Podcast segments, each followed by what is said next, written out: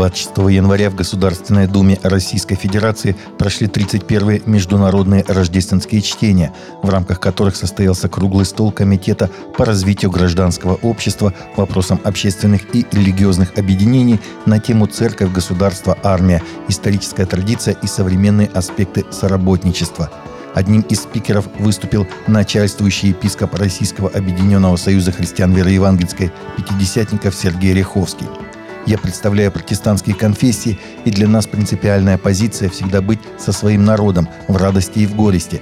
Среди евангельских верующих много офицеров, которые служили в российской армии, и мы обратились в Министерство обороны, чтобы они стали военными священниками». Также епископ Сергей Ряховский выразил уверенность, что необходимо развивать государственно-конфессиональные отношения. Россия проводит такую политику, чтобы преступление, подобное Холокосту, в истории не повторилось, заявил президент эр эф Владимир Путин. В четверг глава государства встретился с главным раввином России Берлом Лазаром и президентом Федерации еврейских общин Александром Бородой в преддверии Международного дня памяти жертв Холокоста. «Вы знаете нашу позицию и сегодня. Она заключается в том, что мы категорически против предания забвению преступлений подобного рода, которые не имеют срока давности». Президент эр эф добавил, что российские следователи и прокуроры проводят серьезную работу по выявлению подобных преступлений. Пока длится конфликт на Украине, нужно способствовать человеческому общению с военнопленными, помогать их семьям, заявил в четверг патриарх Московский и всея Руси Кирилл, выступая на пленарном заседании парламентских встреч в рамках рождественских образовательных чтений. Мирная позиция церкви заключается в том, чтобы призывать все стороны конфликта к человеческому обращению с военнопленными, если уж нельзя добиться большего, способствовать их возвращению на родину.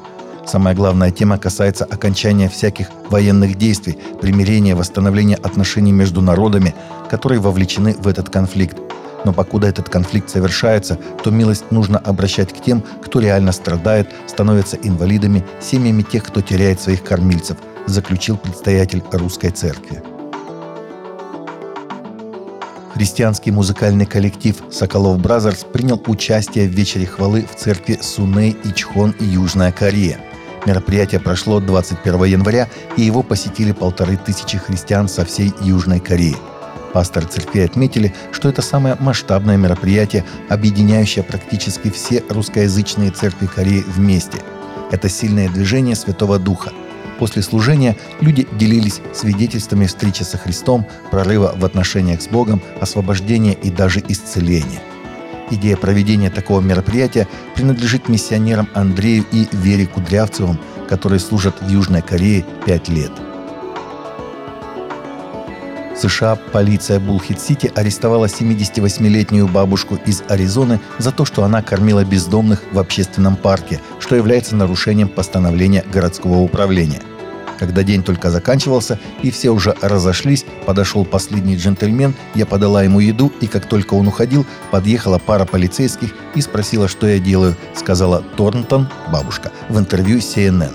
Полицейские зафиксировали правонарушение и отпустили бабушку, но пригрозили ей тюрьмой, если ее действия приобретут характер рецидива. На что Тортон ответила: «Я все делаю ради Иисуса, а первая и самая главная заповедь – это любовь, возлюби ближнего своего. То, что мы делаем с наименьшими из его людей, мы делаем с ним». Российская Церковь христиан веры евангельской продолжает ежегодный пост Даниила с девятого по двадцать девятое января этого года, который посвящен миротворчеству. В течение двадцати одного дня общины Российской Церкви будут молиться и поститься, руководствуясь основными темами молитв на каждый день.